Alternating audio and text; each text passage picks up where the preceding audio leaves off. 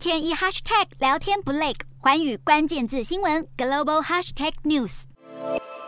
这一节的寰宇大话题要带您看到，乌俄战争对全球经济造成影响，其实也导致欧元区六月的通膨率是达到了创纪录的百分之八点六。那么现在欧盟是开始要修正通膨预测，所以他们是将今年欧洲的通膨率是提高到了百分之八点三。而五月的时候，预计欧洲还有欧元区今年的成长率分别是百分之二点七以及百分之二点三，但是现在两个也都下修到了百分之一点五以及百分之一点四。那么更有许多的经济学家，他们就预测了欧元区将在今年或是明年会陷入衰退。那么欧洲各国的政府为了要对抗能源紧缩以及不断扩大的通膨，也祭出了许多应对的政策。像是来看到在德国的部分，因为超高的家庭电费，现在让德国政府的急救方案是不断的加码。那么除了电费的补贴之外，其实二月还有发给学生以及弱势民众每个人一百三十五欧元的通勤津贴。那么三月的时候是在加加码。变成三百欧元。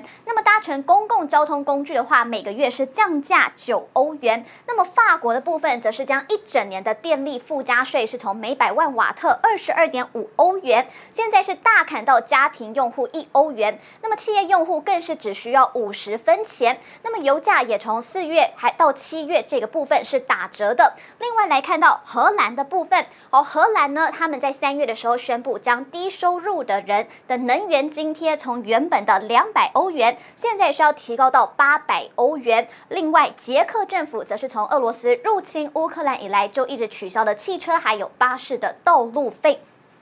那么再来，我们要看到的是欧洲数位化程度最高的爱沙尼亚。那么爱沙尼亚除了有补贴弱势之外，还特别的就是将所有的家庭还有企业的上网费用砍半。那么时间呢是为期半年。而地广人稀的芬兰，他们现在为了要保障粮食安全，是直接给农户还有物流业者津贴，希望能够促进本土生产。那么同时，他们也增加了像是泥炭还有木屑本地的供应量。另外来看到比利时的部分，政府是下令了禁止能源供应商他们片面的决定调价。那么政府更是将两个核电厂要延役十年，所以推迟了原定二零二五年要达成的非核化目标。那么再来看到是立陶宛，立陶宛企业在去年十月的时候，他们是宣布把能源市场自由化最后阶段达成的时间要往后延，并且他们接下来其实就有规定到了，包含呢暖气还有瓦斯的价格是分五年慢慢的调整。另外来看到波兰的部分，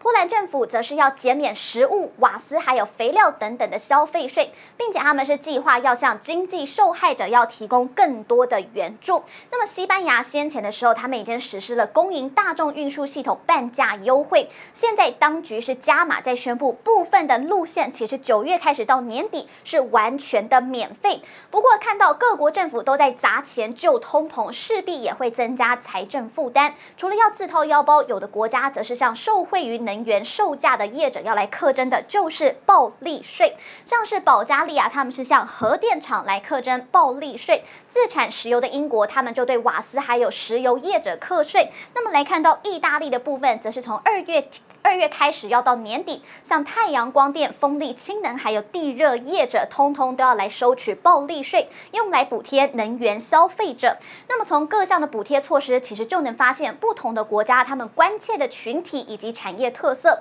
不过各国的通膨压力短期内还是会持续，所以各国政府恐怕离可以松口气的时刻还很远。Hello，大家好，我是华远新闻记者孙艺林。国际上多的是你我不知道的事，轻松利用碎片化时间吸收。最新国际动态，立刻点选你关注的新闻议题关键字，只要一百八十秒，带你关注亚洲，放眼全球。